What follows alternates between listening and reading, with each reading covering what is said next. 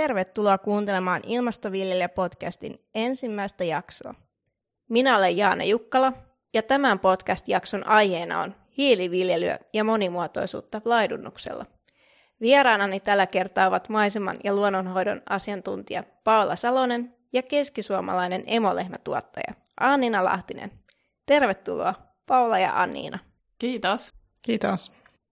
Paula ja Annina ovat itse asiassa työkavereitani ja he työskentelevät kanssani ilmastonmuutokseen varautuva viljelijä-hankkeessa. Paula, kertoisitko kuuntelijoille vielä, mitä ilmastonmuutokseen varautuva viljelijähanke tekee ja keille se on suunnattu? Joo, eli meillä alkoi viime vuoden elokuussa 2021 ilmastonmuutokseen varautuva viljelijähanke. Ja meidän hanke on suunnattu erityisesti keskisuomalaisille viljelijöille.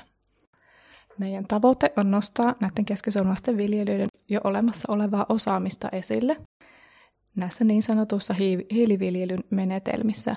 Eli nyt jo keskisuomalaiset viljelijät tekevät todella paljon sellaisia toimenpiteitä, jotka parantaa esimerkiksi maan kasvukuntoa tai lisää sitä sadon tuottoa ja viljelyn varmuutta erilaisilla menetelmillä, joita voidaan sitten kutsua ihan hiiliviljelyn menetelmiksi. Lisäksi me halutaan nostaa ihan uusia tutkimustuloksia esille ja auttaa rohkaisemaan kokeilemaan uusia menetelmiä. Kuten Paula jo toikin esille, niin ilmastonmuutokseen sopeutuminen ja hiiliviljely hyödyttävät viljelijää monin eri tavoin, esimerkiksi siten, että viljelyvarmuus, pellon sadon tuottokyky ja maan kasvukunto paranee. Monilla tiloillahan on tosiaan tehty jo pitkään ilmastoviisaita toimenpiteitä, ja sitä me tässä hankkeessa halutaan tuoda esille. Työskentele Paula maa- ja kotitalousnaisissa maiseman ja luonnonhoidon asiantuntijana. Kertoisitko tarkemmin, mitä työhösi kuuluu? Joo, eli mä oon koulutukseltani biologi ja olen vuodesta 2013 alkaen toiminut Keski-Suomen maa- ja kotitalousnaisella ja Proagria Keski-Suomella maiseman luonnonhoidon asiantuntijana, mikä tarkoittaa sitä, että esimerkiksi kerran keväisin asiakkaitteni luona tekemässä tämmöisiä arviointeja heidän luonnonlaitumista ja siitä, että soveltuuko ne ympäristösopimuksiin ja minkälaisia toimenpiteitä ympäristösopimusalueella sitten pitäisi tehdä, että sinne voitaisiin sitä tukea saada. Kierrän sitten esimerkiksi keväällä näillä asiakkaiteni tiloilla ja arvioimassa tämmöisiä luonnonlaidun ja perinnebiotooppialueita, joille voi hakea maatalouden ympäristösopimusta ja siellä sitten arvioidaan asiakkaan kanssa sitä, että miten sitä aluetta pitäisi hoitaa ja soveltuuko se siihen tukea. Onko siis niin, että kevät on kiireisintä työaikaa? Kyllä vaan, eli nämä maatalouden tuet on haettavissa yleensä sinne kesäkuun puoleen väliin mennessä ja sitä ennen sitten luonnonlaitumia suunnitellaan. Heti kun lumet sulaa maassa, niin päästään katsomaan sitten, miltä ne laitumet näyttää ja mitä siellä pitäisi tehdä ennen tukihakua. Mitkä asiat, Paula, kiinnostavat työssäsi sinua erityisesti ja miksi? Luonnonlaitumet on to- kokonaisuudessaan tosi kiinnostavia ekosysteemejä. Biologina kiinnostaa kasvit tosi paljon. Siellä perinnebiotopeilla kasvaa tosi ihania niittykasveja monesti. Ne kasvit on tosi mukavia, mutta tietenkin kun maastossa käy keväällä, niin niitä ei välttämättä niitä kaikkia kasveja pääse silloin näkemään. Tykkään tosi paljon sitä, että saa käydä siellä luonnonlaitumilla asiakkaan kanssa yhdessä sitten miettiä hoitotoimenpiteitä. Mistä sä saat onnistumisen tunteita? Onnistumisen tunne tulee siitä, kun tietää, että voi auttaa asiakasta siinä, että saadaan joku arvokas perinnebiotooppi taas takaisin hoidon piiriin tai että tietää, että asiakas on hyötynyt siitä neuvontakäynnistä niin, että hän pääsee eteenpäin siinä omassa laidun työnsä suunnittelussa ja käytännön toteuttamisessa. Anniina, sinulla on karjatila Jyväskylän pohjoispuolella Uuraisilla. Kertoisitko lisää, millainen tila sinulla on? No meillä on luomutila, jossa on noin 40 Hereford-rotuista emolehmää ja 12 suomenlammasuuhta ja peltoa on vähän alle 80 hehtaaria, ja sillä koko alalla tuotetaan rehua omaan eläimille. Me myydään vierotettuja sonnivasikoita välitykseen ja osa niistä menee siitossonnikasvattamaan. Lehmävasikoita meillä syntyy vähemmän, koska käytetään Y-seksattua siementä siemennyksessä. Entä mitä karjatilallisen arkeen kuuluu tällä hetkellä? No meillä on tällä hetkellä poikimakausi menossa. Et viisi ensimmäistä vasikkaa kirmailee tuolla navetassa ja lisää syntyy hetkellä millä hyvänsä. Tämä poikimakausi kestää yleensä maalis- ja huhtikuun ajan suurin piirtein meillä. Milloin laidunkausi alkaa? Useimmiten laidunkauden alku menee kesäkuun puolelle, että nurmi on ehtinyt kasvaa riittävästi, että se sitten saadaan se nurmen kasvu säilymään mahdollisimman pitkään koko kesään ja pitkälle syksyyn, niin sen takia se aloitetaan, aloitetaan niin kuin huolella sillä lailla, että se on ehtinyt kasvaa tarpeeksi ennen kuin laitetaan eläimet sinne. Eli kesäkuu, kesäkuun alulla yleensä. Mikä Annina sua emolehmätuotannossa erityisesti kiinnostaa? No, emolehmätuotanto on hirveän luonnonmukaista.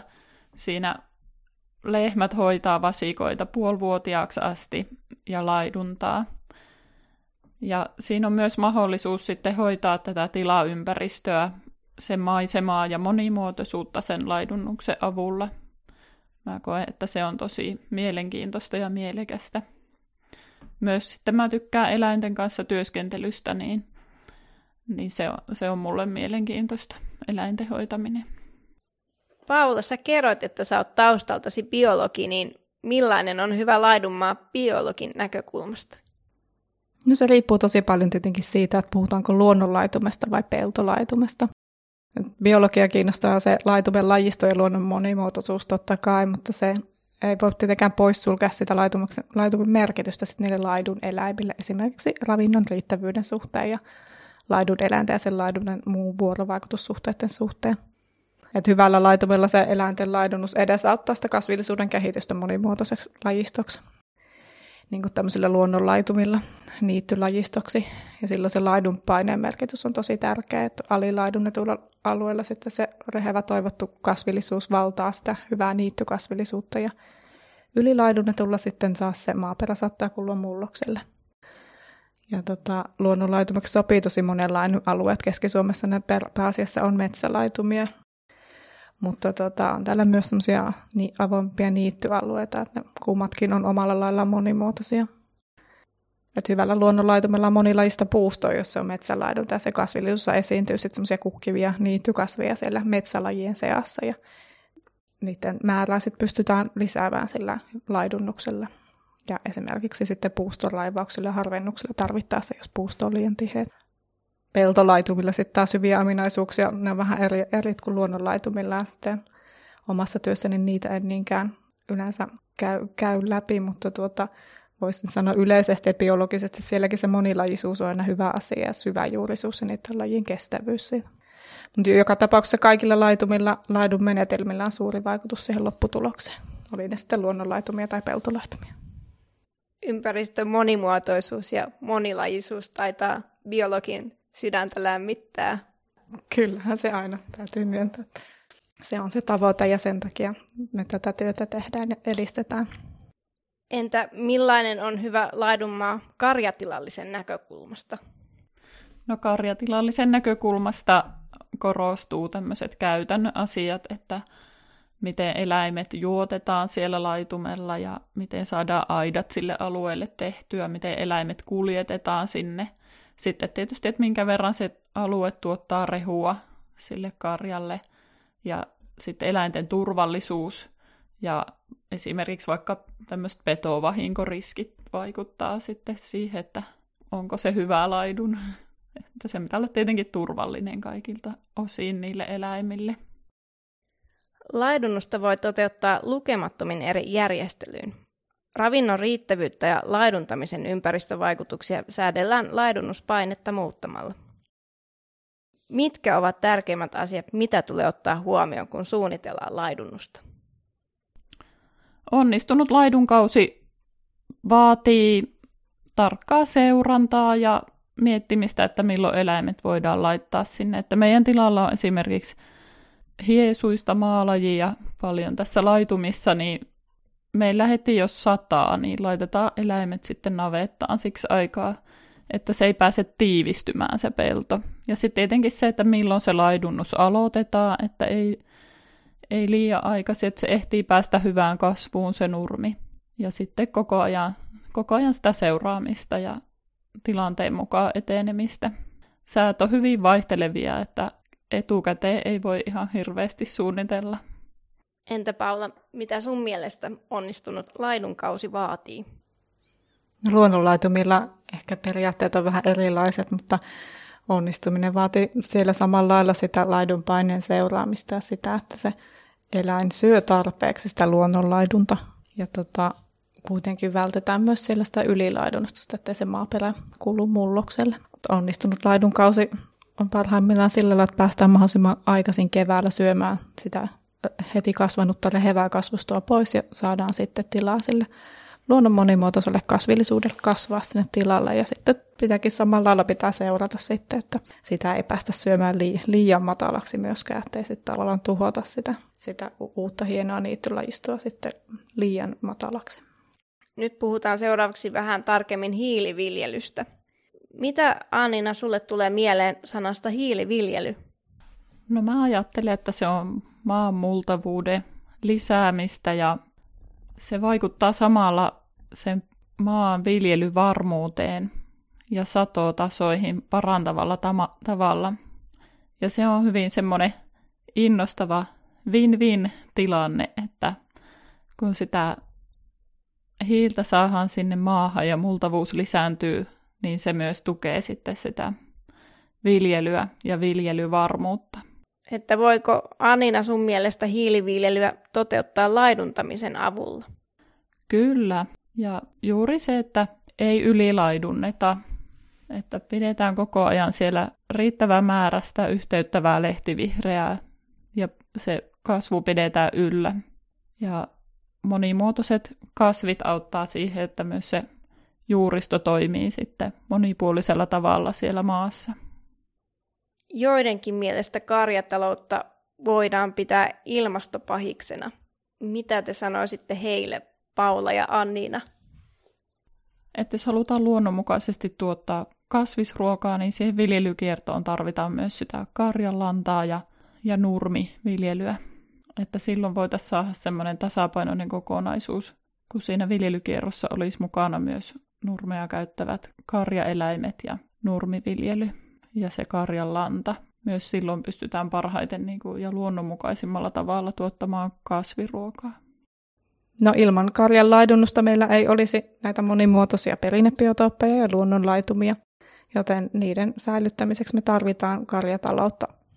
Eli kiteytettynä, kun arvioidaan karjatalouden vaikutusta ilmastonmuutokseen ja sen hillintään, niin pitää ottaa myös monenlaiset näkökulmat huomioon, esimerkiksi juuri siinä, että miten se vaikuttaa monimuotoisuuteen. Kyllä, se monimuotoisuus on yksi osatekijä, että jos katsotaan vain pelkkää hiilen sidontaa ja hiilidioksipäästöjä, niin unohdetaan sitten monet muut vaikutukset. Annina, sä oot kertonut, että sä teet kaistalaidunnusta, niin miksi sä olet päätynyt kaistalaiduntamiseen?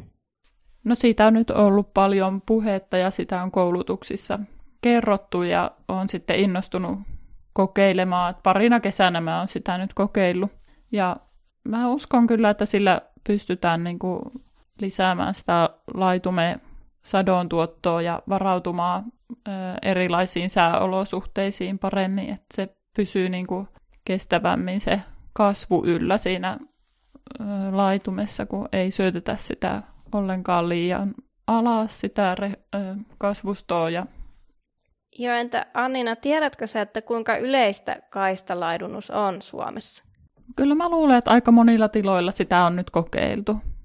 Mutta varmaan suosittelen vielä, että jotka ei ole vielä kokeillut, niin, niin kokeilkaa ainakin jollakin lohkolla, että ei sitä tarvitse koko tilalla alkaa kerralla tai koko laidun alueella käyttämään, mutta pienen, pienelläkin alueella. Kuuntelijoille vielä selvennykseksi, että kaistalaidunnuksessa aitaa siirretään päivittäin, jolloin eläimille saadaan uusi laidunkaista syötäväksi. Kaistalaidunnuksen vastakohtana voidaan pitää jatkuvaa laidunnusta, jolloin eläimet viettävät suurimman osan laidunkaudesta yhdellä tai muutamalla suuremmalla laidun alueella vapaasti kulkien. Millaisia aitoja sä, Annina, käytät kaistalaidunnuksessa? No mä oon käyttänyt semmoisia saparotolppia, mitkä on semmoisia yksinkertaisia tolppia, missä on sitten semmoinen löysä saparo siellä päässä, mistä se lanka niin kuin löysästi kulkee. Niitä on helppo irrottaa ja painaa uudelleen maahan, missä on semmoinen, että voi jalalla polkasta, polkasta sen sinne maahan, niin tota, ne on niinku hyviä siihen lohkojen jakamiseen. Niillä saa semmoisia suoria linjoja jaettua pienempiä lohkoja sinne peruslohkon sisälle, mutta ne ei sovi kulmiin, että ne on semmoisia, että ne taipuu sitten kulmissa. Mutta suorilla linjoilla pystyy jakamaan sitten lohkoa pienempiin osiin niillä aika kätevästi. Toki sitten se langan pituus aina vaihtelee, kun lohkon muoto muuttuu, ja siinä täytyy vähän miettiä aina, miten sitä laittaa, että laittaako kelaalle sitä lankaa vai sitten niin kaksin kerroin, tai katkooko sitä vai miten tekee. Sen voi tehdä monella tavalla. Sitten nohon kaistasyöttöön on ihan olemassa monenlaisia erilaisia ratkaisuja kyllä niihin väliaitoihin. Ni- niitä kannattaa tutkia. Mutta tämä yksi vaihtoehto, ihan tämmöinen yksinkertainen sapaarotolppasysteemi. Kaistalaidunnuksesta ja hiiliviljelystä siirrytään nyt pohtimaan tarkemmin nurmisiemen seoksia. Laitumen siemenseos on tärkeässä asemassa onnistuneessa laidunnuksessa. Mihin asioihin kiinnität huomiota, Anniina, kun teet nurmisiemen seosten valintaa? Meidän tilalla mun mies yleensä tämän hoitaa, mutta siihen kiinnitetään huomioon, että se olisi mahdollisimman monipuolinen se kasvilajivalikoima siinä nurmisiemen seoksessa, että kun koskaan ei voi tietää, minkälaiset ne kasvukauden olosuhteet tulee olemaan, niin että siellä olisi ainakin joku, joka pärjää sitten kilpailussa kuna, kunakin kasvukautena. Saadaan sitten tällä monipuolisuudella lisää riskien hallintaa. Kyllä, mutta luomu on tässä vähän järjestelmänä hankala, kun se rajoittaa vähän sitä siementen hankintaa ja sitten ne luomusiemenet on kalliita, niin tuossa just puhuttiin miehen kanssa, että se, jos, jos meidän tila ei olisi luomussa, niin meillä olisi vielä monipuolisemmat siemenseokset. Se on vähän harmi. Monimuotoinen ympäristöhän on paljon muutossietokykyisempi eikä sitten niin herkkä sellaisille ääriolosuhteille kuin yksipuolinen kasvillisuus. Ja se on sitten ihan sama, onko se luonnonlaitumilla vai peltolaitumilla, niin se sama vaikutus varmasti molemmissa vaikuttaa, mutta se merkitys tietenkin kasvaa peltolaitumilla, missä monesti se lajivalikoima on paljon pienempi. Mitä monilajisempi nurmikasvillisuus esimerkiksi laitumella on, niin sen paremmin se kestää sitten erilaisia häiriötekijöitä. Millaisia kokemuksia, Annina, sulla on eri laidun kasveista? Että sä oot esimerkiksi kertonut, että sulla on ollut hyviä kokemuksia sinimailasesta. No meillä on yhdellä lohkolla on sitä Luselle nimistä sinimailasta, joka hiukan kestää laidunnostakin, niin se on sitten sillä lohkolla lähtenyt hyvin kasvamaan ja ollut siellä jo useita vuosia. Mutta sinimailanenhan on vähän semmoinen, että se ei missä tahansa onnistu, että sitä täytyy kokeilla joillakin lohkoilla, se sitten kasvaa paremmin kuin toisilla. Ja, mutta nyt ei ole sitä Luselle taas ollut saatavillakaan, että nyt on sitten rehumailasta käytetty viime vuosina. Seuraavaksi puhutaan lisää perinnebiotoopeista. Suomen luontotyyppien uhanalaisuusselvityksen mukaan perinnebiotoopit ovat äärimmäisen uhanalaisia. Mitä Paula perinnebiotoopit ovat ja miksi ne ovat uhanalaisia? No, perinnebiotoopithan on tämmöisiä perinteisen karjanlaidunnuksen myötä syntyneitä esimerkiksi niittyjä tai näitä metsälaitumia, varsinkin Keski-Suomessa pääsin metsälaitumia, hakamaita – niiden kasvillisuus ja eliöstö on sitten sen pitkän laidunnuksen myötä kehittynyt semmoiseksi omalaatuiseksi siihen laidunnukseen sopeutuvaksi. Siellä esimerkiksi on niitä niittylajeja, jotka ei hyödy siitä, tai siis siellä on niitä niittylajeja, jotka hyötyy siitä laidunnuksesta ja kärsivät semmoista rehevästä, peittävästä kasvillisuudesta. Kuinka paljon perinnebiotooppeja on Suomessa tällä hetkellä? No koko Suomessa arvioiden mukaan noin 40 000 hehtaaria. Että se on aika pieni luku verrattuna siihen, mitä niitä on ehkä noin sata vuotta sitten ollut, kun se karjanlaidunnus ja luonnonlaidunnus oli semmoista yleistä joka tilalla tehtävää. Nythän valtion tavoitteena on sitä tietenkin joka vuosi nostaa sitten muun muassa tämmöisellä ympäristösopimuksen rahoituksen avulla. Mikä merkitys laidunnuksella on luonnon monimuotoisuudelle? No luonnonlaitumia perinnebiotooppeja ei pystytä säilyttämään ilman sitä laidunnusta. Tai sitten joitain pieniä alueita pystytään hoitamaan niittämällä, mutta se laidunnus yleensä on se kaikista helpoin tapa toteuttaa. Ja varsinkin metsälaitumia on ihan mahdoton sitten lähteä niittämään. Niihin ei se lajisto kehity muuta kuin sillä laidunnuksen avulla. Laidun eläimet myös on paljon tehokkaampia sitten tuohon niittoon verrattuna siinä, että ne syö vesakkoa pois sieltä ja pystyy pitämään säännöllisesti sen vesakon kasvun kurissa, kun taas sitten niittämällä olevia alueita joudutaan raivaamaan parin kolmen vuoden välein. Laidun eläimet sitten myös rikkoo sitä maaperän pintaa ihan pikkasen ja se saattaa auttaa joitain niittykasvisiemeniä itämään siellä ja sitten vielä oman vaikutuksensa sillä karjan mikä saattaa olla joillekin lajeille elinehto, että ne ekosiemenet itää siinä, tai sitten esimerkiksi hyönteislajit, ja on monet just tämmöisiä karjan sitoutuneet. No tuet on yksi tapa, miten voidaan mahdollisesti lisätä uusia laidun alueita, mutta mitä sä Paula näet, että mitä muuta tarvitaan tai mitä pitäisi tapahtua, jotta saataisiin lisää uusia laidun alueita? Se karjan laidunus on kuitenkin se oletus siinä, että ne luonnonlaitumet säilyy. Jos meidän karjatalous vähenee koko ajan, niin luonnonlaitumet vähenee. Eli tärkeää on saada ylläpidettyä ne jo olemassa olevat laidun alueet, sillä saada niihin laidun eläimiä. Mutta totta kai myös uusien alueiden perustaminen voi lisätä sitä monimuotoisuutta. Ne vaan hitaampia kehittymään sitten tämmöiseksi perinnebiotoopeiksi ne aivan uudet luonnonlaitumet. Haasteena meillä tässä on se, että kar- karjan laidunus vähenee, tai eläinten määrä on vähentynyt vuosien aikana huomattavasti. Ja se, että kuinka paljon eläimet laiduntaa siellä luonnonlaidumilla ja muutenkin laitumilla, niin on aika vähäistä jollain alueella. Niin, mä sitä, tuohon voisi vielä lisätä, että no näistä asioista täytyy ainakin puhua ja jakaa paljon tietoa ja viljelijöillä täytyy olla neuvontaa saatavissa ja sitten myös sitä rahallista tukea, että viljelijät innostus, innostuisi yhä enemmän hoitamaan näitä peltojen ulkopuolisia laidun alueita. Että sitä jaksaa sitten tehdä, koska muuten se kyllä jää helposti, kun se ei ole niin tehokasta rehun tuotantoa siellä kuitenkaan siellä laidun alueella, niin on tärkeää, että viljelijät saa myös rahallista korvausta siitä luonnonlaitumien hoitamisesta, koska se on to- aika työlästä hommaa. Entä mikä merkitys kuluttajilla on perinnebiotooppien säilymiseen? Onko heillä jotain roolia tässä? Kyllähän kuluttajat välillisesti vaikuttaa siihen, että meillä säilyy karjaa, joka pystyy laiduntamaan näitä arvokkaita perinnebiotoopeja ruokatottumusvalinnoilla ja sillä, että millaista lihaa valitsee ja sillä, että meillä säilyy laiduntavaa eläintä. Jos on mahdollista löytää joku tila, joka tuottaa tämmöistä luonnonlaidun lihaa tai joku tila myy vaikka suoramyyntinä, että voi tietää, että siellä tilalla laidunnetaan, niin semmoista tilaa voi tukea ostamalla sitten sen tilan tuotteita. Entä missä menee se ero, että milloin luodon laidun muuttuu perinnebiotoopiksi? No se jaottelu on tällä hetkellä nyt osittain tuolta ympäristösopimuksen ehdoista tullut, että perinnebiotoopista puhutaan silloin, kun jotain aluetta, pellon ulkopuolista aluetta on laidunnettu usein vuoden ajan, esimerkiksi noin viidestä 20 vuoteen. Luonnonlaitumet on määritelty sitten sen ajan alapuolella oleviksi semmoisiksi kohteiksi, jotka on pellon ulkopuolisia alueita, joita ei ole kuitenkaan välttämättä laidunnettu juurikaan vielä aiemmin. Ja tietenkin se näkyy siinä lajistossa, että perinnebiotoopista puhutaan silloin, kun se lajisto sille alueelle on kehittynyt sellaiseksi erilaiseksi kuin esimerkiksi metsässä olevat lajisto olisi tällä hetkellä. Että sitten luonnonlaitumet saattaa olla niitä vaikka jotain lähevämpiä alueita, jotka ei vielä ole ehtinyt kehittyä niin sanotusti perinnebiotoopiksi sen laidunnuksen ja hoidon myötä. Voitko sä antaa Paula esimerkkejä, että millainen perinnebiotoopilajisto lajisto sitten voisi olla? Metsälaitumilla puhutaan siitä, että sitä katsotaan perinnebiotoopiksi silloin, kun siellä esiintyy niittylajistoa enemmän kuin tyypillisellä metsällä.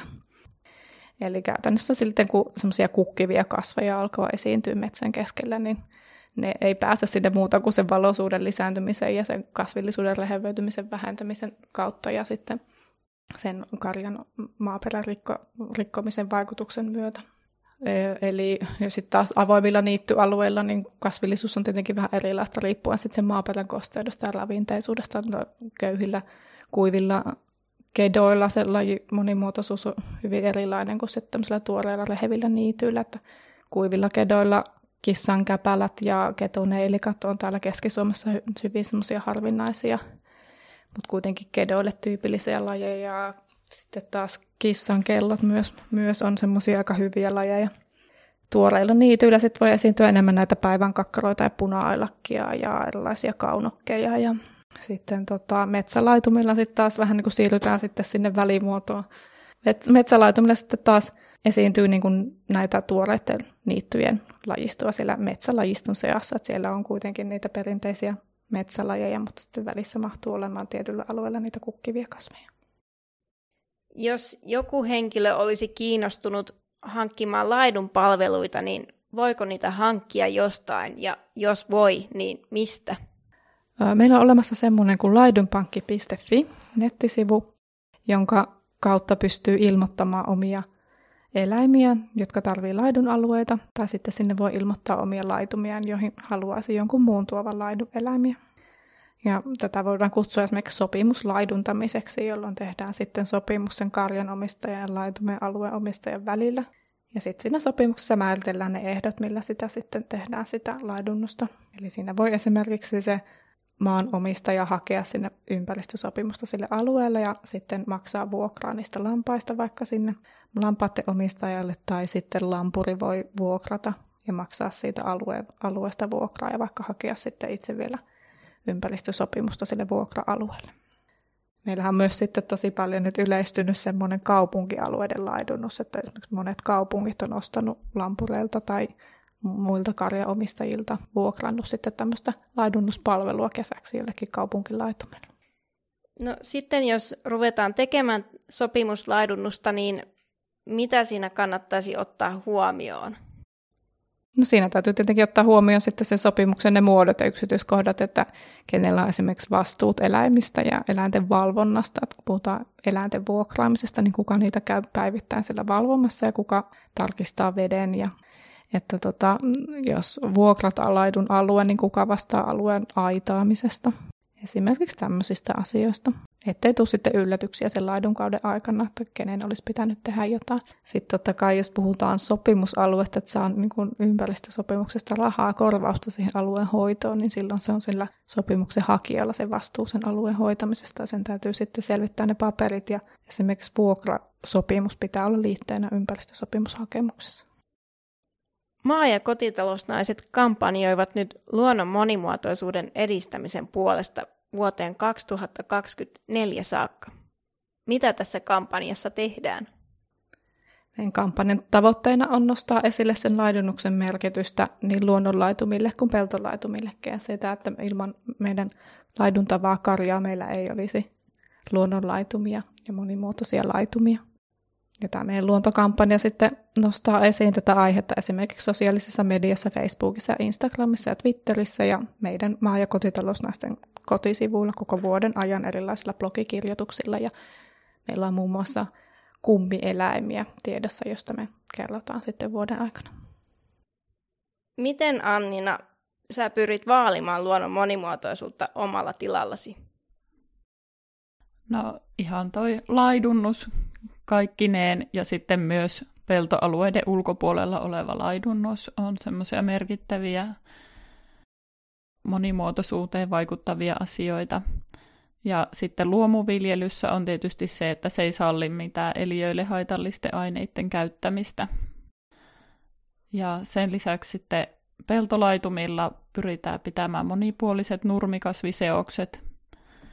Ja No tilannetajuisella laidunnuksella voidaan vaalia sitä pellon niin kuin hyvinvointia, että se maa, maa voi hyvin ja maan pinta on semmoisessa hyvässä suojassa ja juuristo voi hyvin ja kaikki tämmöinen vaikuttaa monimuotoisuuteen, kasvien ja maan hyvinvointi.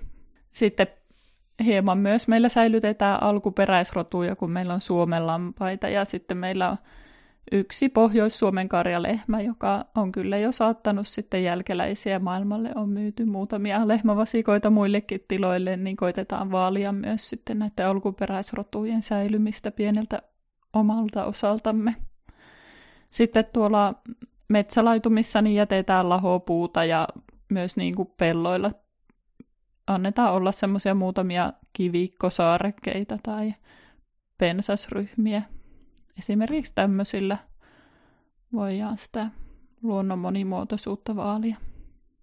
Kertoisitko sä Annina vielä kuuntelijoille, että mitä tilannetajuinen laidunnus tarkoittaa?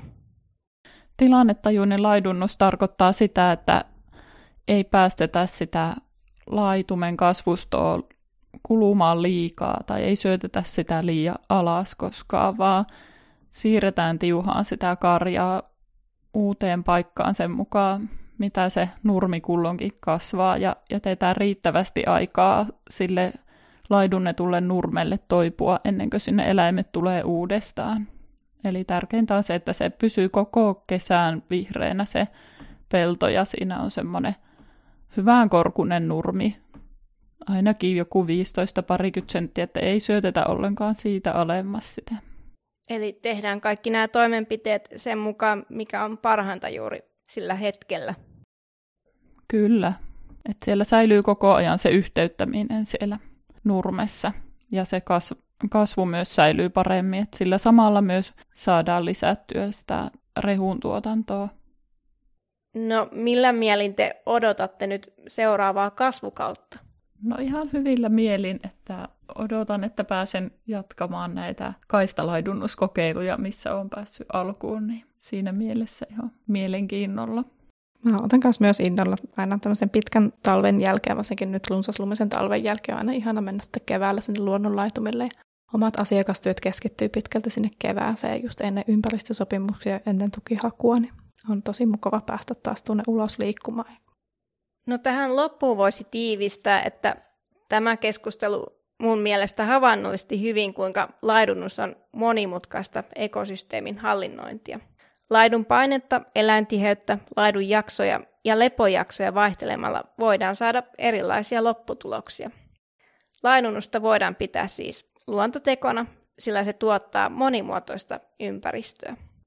Kiitos Anniina ja Paula oikein paljon keskustelusta. Kiitos. Kiitos.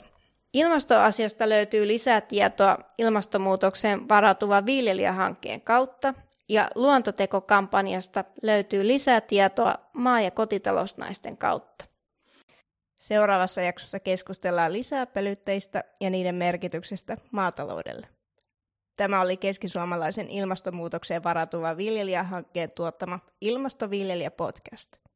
Hankkeen rahoittaa Keski-Suomen ely EUn maaseuturahastosta.